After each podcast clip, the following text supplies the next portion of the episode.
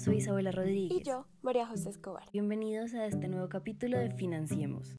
El día de hoy les traemos un tema muy interesante, nuevo y latente dentro de nuestra regulación financiera. No es sorpresa para nadie que la tecnología ha tomado una parte muy importante en nuestras vidas, tanto así que el sistema financiero se ha ido moviendo a un mundo más virtual que físico. Nuestra legislación no ha sido ajena a dichos avances tecnológicos, por lo que el decreto 222-2020 trae soluciones a problemas que han venido siendo planteados desde la perspectiva de FinTech. En el capítulo de hoy solo hablaremos de uno de los puntos traídos por este decreto, pues consideramos que es el más innovador. Hablaremos de los depósitos de bajo monto.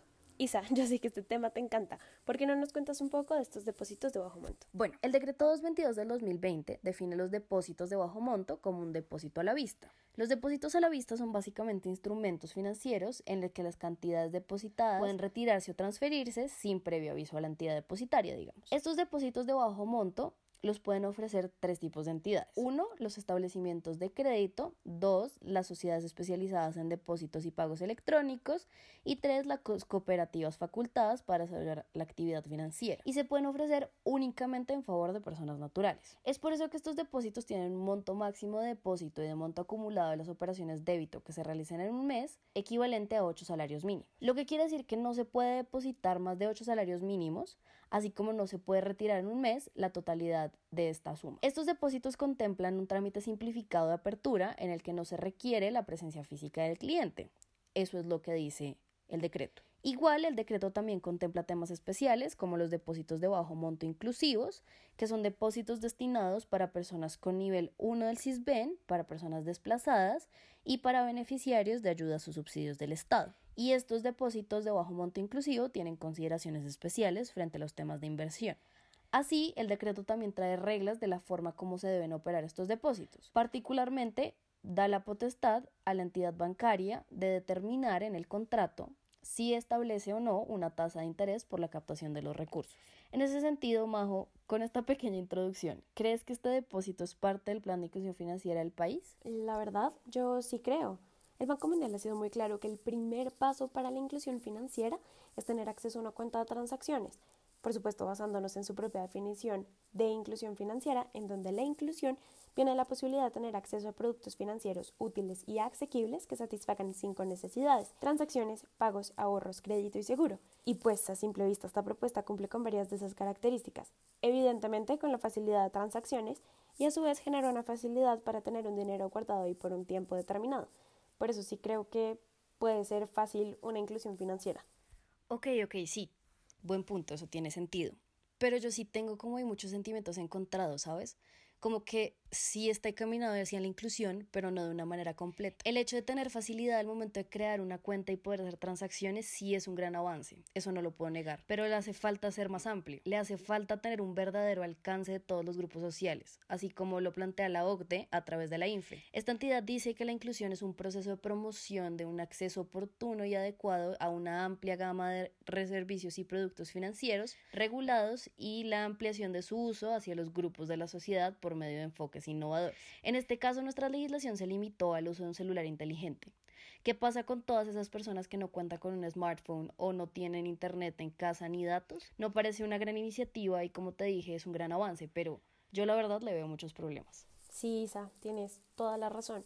No quiero dejar de decir que sí sigue siendo un gran avance hacia la inclusión financiera, pero sí dejaron muchas cosas a un lado. Lo que tú decías, Estamos en un país en donde sigue existiendo un gran porcentaje de la población que no tiene fácil acceso a Internet o no tiene datos celulares, así como una parte de la población que sencillamente no tiene ningún interés en tener un teléfono inteligente. Automáticamente estas personas quedan excluidas de esta propuesta porque ellas no tendrían un acceso tan inmediato como se espera.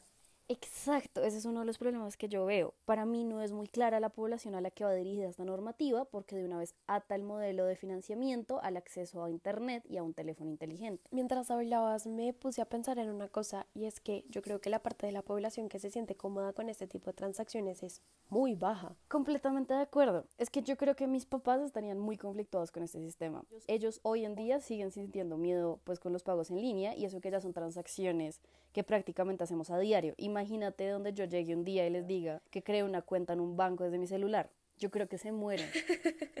total, sí, total. Yo creo que mis papás me hacen cerrar esa cuenta porque es alguien que está tratando de estafarme y robar mi información y pues seguramente van a pensar que es algo falso. Y la verdad es que hacia allá iba mi comentario. Me parece que este decreto deja a un lado la confianza y sencillamente asumió que la población colombiana se va a sentir muy cómoda creando cuentas desde su casa y la verdad no sé qué tan cierto sea. Y ni hablar de los eventuales problemas de protección al consumidor. O sea, terrible. ¿Tú, honestamente, lo harías? No, la verdad no me siento para nada cómoda. Yo sé que el mismo decreto establece que la Superfinanciera y la Superintendencia de Economía Solidaria deben establecer los trámites y requisitos de la apertura de los depósitos de bajo monto, pero no me convence.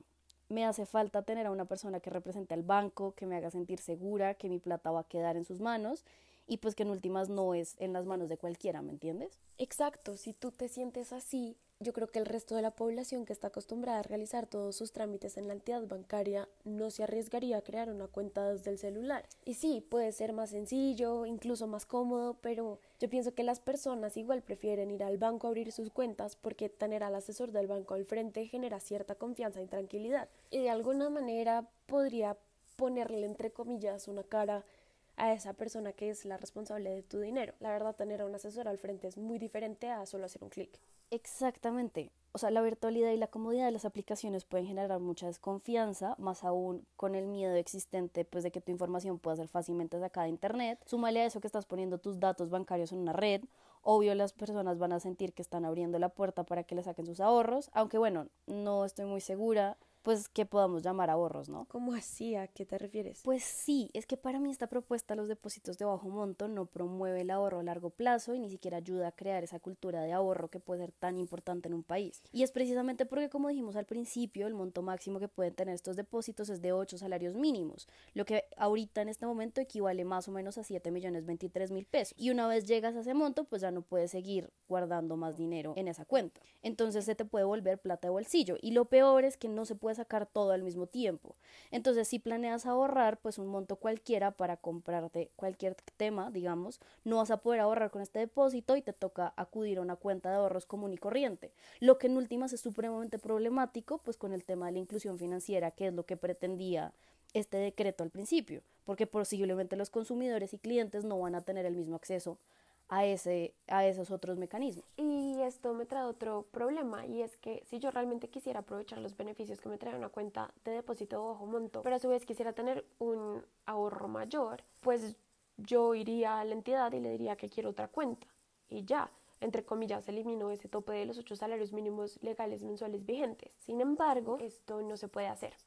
El decreto 222 de 2020 establece que solamente se puede tener una cuenta de depósito bajo monto por cada entidad. Entonces llegamos a un punto en donde realmente nos toca ver un montón de cosas. Nos toca ver qué busca eh, la persona que va a adquirir este tipo de depósitos y además nos tocaría hacer como poner en, un, en una balanza los beneficios que trae el depósito bajo monto, su facilidad, el acceso, em, digamos que la rapidez de sus trámites versus cada una de estas trabas que hemos mencionado, principalmente la del monto. Realmente si lo miramos desde una perspectiva muy amplia, pues es una cuenta completamente ineficiente.